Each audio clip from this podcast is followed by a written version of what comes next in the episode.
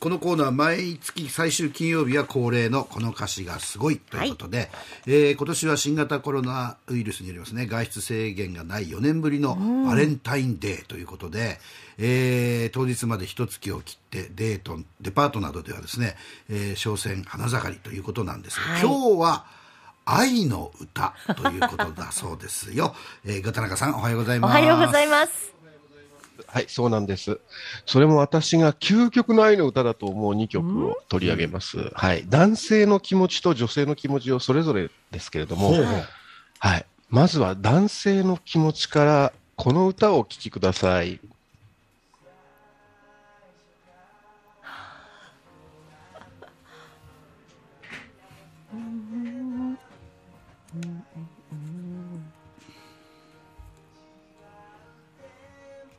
はい、えー、ご存知ですね。はい。うん。あの、ね、なんかもう水木さんうっとりしてますけど、いい曲ですね。うん、えー、ミスチル15枚目のシングル、2006年11月発売の名曲印です。はい、あのドラマ14歳の母の主題歌にもなって大ヒットしました。はい。あの実は桜井和寿さんがこの歌を作ったきっかけは、うん、7年間飼っていたリスザルが死んでしまったことだったそうで、はい。確かにいろんな角度から君を見てきたとかいろんな顔を持つ君を知ってるよというフレーズにそれは垣間見えるんですが君って彼女じゃなくてリスザル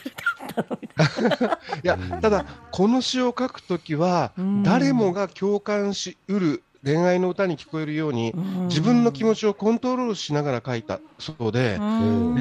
自分あの桜井さんご自身ね、これ、最高のラブソングができましたと当時コメントしてるんですね。はい、私もそう思います。はい、でしかもこれ、あの男性目線というか、えー、男なら分かる分かるっていう恋愛感情で、だからぜひ、あの水木さんはじめ女性に聞いてほしくて、えー、解説しますね。はい、はい、じっくり聞きます。はい、あの冒頭からそうです。最初からこうなることが決まってたみたいに、違うテンポで刻む鼓動を互いが聞いてる、これおそらく、はい、初めて2人で迎えた夜にベッドの中で見つめ合ってる情景だと思います。はい、こういう時女性は得てして愛してるとか言葉を求めがちですが 櫻井君は最初からこうなることが決まってたみたいだと思い、うん、どんな言葉を選んでもどこか嘘っぽいから、うん、左脳に書いた手紙ぐちゃぐちゃに丸して丸めて捨てるつまりただ黙って見つめてるんですね。ちなみに左脳って左の脳とか書きますが一般的に左脳は言葉や理屈、うん、脳は空間認識や感情を優位に司ると言われます。うん。はい、あのこの仕組みは次にご紹介する歌とも絡むので後でまたお話ししますが、はい、つまり左脳に書いた手紙ぐちゃぐちゃに丸丸めて捨てるっていうのは何か言おうと思ったけど、うん、この思いはもう言葉を超えてるからやめたって読めます、うん、この表現ちょっと天才的で、うん、歌詞で左脳という言葉を使った世界初の歌じゃないかと私は思ってるんですが、はい、でもこの歌詞のおかげで彼はこんな風に論理的に物事を考える人で、でも言葉にするのが苦手だから心の声は君に届くのかなと少し不安に思っていることが分かり、うん、で一方で彼女も本当に愛されてるのかなって不安を感じていることが次の歌詞、うん、半信半疑傷つかないための予防線を微妙なニュアンスで示そうとしているというところから分かります。うん、ここまで本当にあるあるだなと思います。うん。あくまで一般論ですが男性は恋が叶った時一気に盛り上がりがちですが、うん。女性ってちょっと手探りで、うん、特に自分から好きになったり相手が恋大きい人だったりすると少し引き気味というか慎重になりますよね。うんうんうん、それを傷つかないための予防線というのは本当に言えて妙ですね。確かにね、はい、そうですね。傷つかないための予防線、そうね。だから彼は面倒くさいって思うくらいこの恋に真面目に向き合うわけです。うん、はい。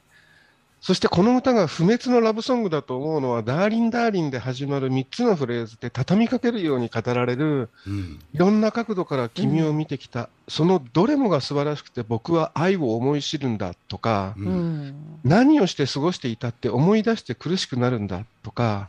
共に生きれない日が来たってどうせ愛してしまうと思うんだっていう理屈じゃない思い、あの心からの叫びですね。水木さん、こんなこと言われたら泣いちゃうですよ。そうですよね。泣いちゃうどころか、もう、感動しますよね、本当ありがとうございますって感じ。でも、その思いがうまく伝わらないから、うん、心の声は誰が聞くこともない、それもいい、その方がいいと、うんうん、泣いたり笑ったり不安定な思いだけど、それが君と僕の印だと自分に言い聞かせるんですね。この切なさ、なんで言葉にしなきゃ分かってくんないんだっていう、その男たちのもどかしさを分かってほしくて、この歌を取り上げました。でも言葉にしてほしいと思う時もね、多いんですよ、やっぱり。と思いますよね。不安になったりとか、ね、ただ、まあ、あの今の解説聞いてて、なるほどって思う部分だったんだけど、どうしてもリスザルが浮かんできちゃって最初に。リスザル聞かなきゃよかったと思って。ごめんなさいね。でも歌ってそういうきっかけからね生まれたりするけど、でも本人がおっしゃってな思いでね、なるほど、うん、でもまああのこのか歌の中に歌詞でねあの軽はずみだった自分っていうのが出てくるんですけれども、うん、まあ、うん、あのそこを反省しながらっていう歌なんですけどね。まあはい。ということで、うん、うん。次はあの女性目線のラブソング、はい、この歌をお聴きください。はい、えー、ご存知、ドリームズカムトゥルーのラブラブラブです。はい、もう何度歌ったか、カラオケで。本当にあの、これ、イントロでもう分かりますよね。はい。はい、作詞は吉田美和さん、1995年、ドラマ「愛していると言ってくれ」の主題歌でした。250万枚の大ヒットを記録するんですけれども、うん、あの 豊川悦司さんと常盤貴子さんが演じる耳の不自由な画家と女優の卵の切ないラブストーリーに当時涙しましたよね。はい、はい、さて歌詞です。はい。この歌も冒頭、ねえ、どうしてすごくすごく好きなことをただ伝えたいだけなのにうまく言えないんだろうと印の主人公と似た思いを語りますが、ね。うんはい、でも違うんです。こちらはなぜうまく言えないんだろう。で、印はなぜ伝わらないんだろう。だからです。この女性はうまく言えないことを嘆いているわけでも、うん、自分の気持ちが相手に伝わらないと思っているわけでもなくて、うん、なんでこんなに好きなんだろうという、いわば独り言です。っていうか、この歌は全編が自分が自分に語りかける愛の確認、もっと言うと愛し続ける覚悟の確認に聞こえます。これは、今流れてるまさにこの歌詞、2人出会った日が少しずつ思い出になっても、愛してる、愛してるっていう、このフレーズに明らかで、深くて強いなと思いますし、これユーミンの守ってあげたいにも通じる母性も感じます。そうですね。何があっても愛してるですもんね。はい。えー、ちなみにさっき少しお話しした左脳と右脳の話ですが、はい、一般的に男性は左脳優位つまり物事を論理的に整理して割り切ろうとしがちで、うん、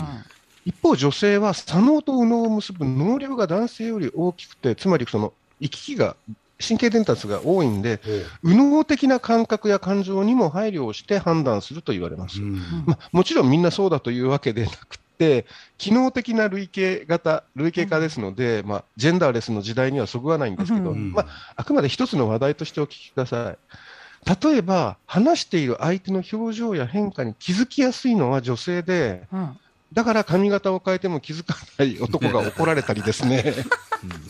はい、はい、あるいは彼女はただ話を聞いてほしいだけなのに男はつい そうすると何か答えを言おうとして違うとそんなこと聞いてないとか怒られるわけでこの歌で言うと女性がすごく好きだって伝えたいのにどうしてうまく言えないんだろうなって言った時に彼が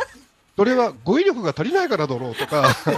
最低の男だな。夢で会いたいと願う夜に限って出てきてくれないねって言われて、夢をコントロールできるわけないだろうとか言ったらですね、アウトなわけです。アウトです、はい。ロマンがないな。はい、黙って微笑めばいいんですね。そうですよ。昔私も分かりませんでしたけど、まあ、学びました。よかれと思ってね、教えてくれるんですよね、はい。男性は。聞いたことに答えようとするんですね。はい。そして、これがその左脳的、右脳的に誘導するのか分かりませんが、ん。やはり女性の方が感情が豊かというか、深いというかですね、うん。そのこの歌で繰り返されるあの次の歌詞、ねえ、どうしてすごく愛している人に、愛してるというだけで涙が出ちゃうんだろうっていうのは、うん。これはね、やっぱり男性にはない感情だなと。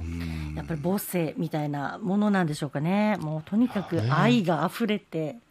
どうしようっていうところ。逆に男が愛してるって涙流してどうよ。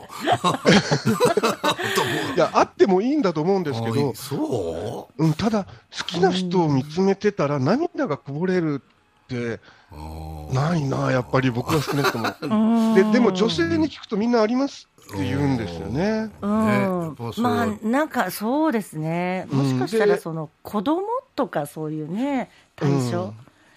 の場合もあるし、うん。うん、あるいはその恋愛感情に限らず、あの久々の再会でも懐かしさのあまりとかですね、ああそうね。女性がこうない、うるうるしてる人っていらっしゃいますけど、感情がこう高ぶった時にね、ね、あとだからモニタリング見てると、大好きなタレントさんに会えた時も、あの女性が泣いて泣き出したの、泣き出しますよね。確わかります、推しに会えた時とか、はいそうですよね。そうだそうだ、その意味でも、この歌詞はまあ男性には書けないのかな、少なくとも私には絶対書けない詩だなと思いました。はい、ということで、今日は私が深いと思うラブソング2曲について、まあ、あくまでど私なりの解釈ということで解説させていただきました。なるほど。確かに深い、でうんですね、まあ、バレンタインデーって、はい。まあ、ただ片永さん最近バレンタインデーはこう恋愛とかその告白とかじゃなくて、自分へのご褒美が一番多いらしいですよ。自分へ自分のねね。チョコレート、私もそうです。あららあららら。この時期はね、珍しいチョコレートがたくさん揃うんで。そう楽しい。ね。まあでも中にはですね、あの挑戦恋愛に挑戦される方もいらっしゃると思いますので、ですね。ぜひこうした歌を歌詞を読んでですね、ね。あのえう向かっていただければという。でも、決して男は論理的にね、あの、答えないようにね、その あの語彙が足りねえよとか、本読めとかね、言わないように。あー僕もなんかなんとなく最近やっとそういうことに気がついたガタレさんやっぱ60ぐらいになって気がつくことですね。そうですね。若い時の自分に言ってやりたいですね。これ20代で気がついてたらめちゃくちゃ人生変わっただろうと思いますけどね。はい。ということで、えー今日はですね、えーラブソングについて、えーお聞きいたしまし、解説していただきました、えー元サンデー毎日編集長、ガタナガ慎一郎さんでした。ありがとうございました。ありがとうございました。ありがとうございました。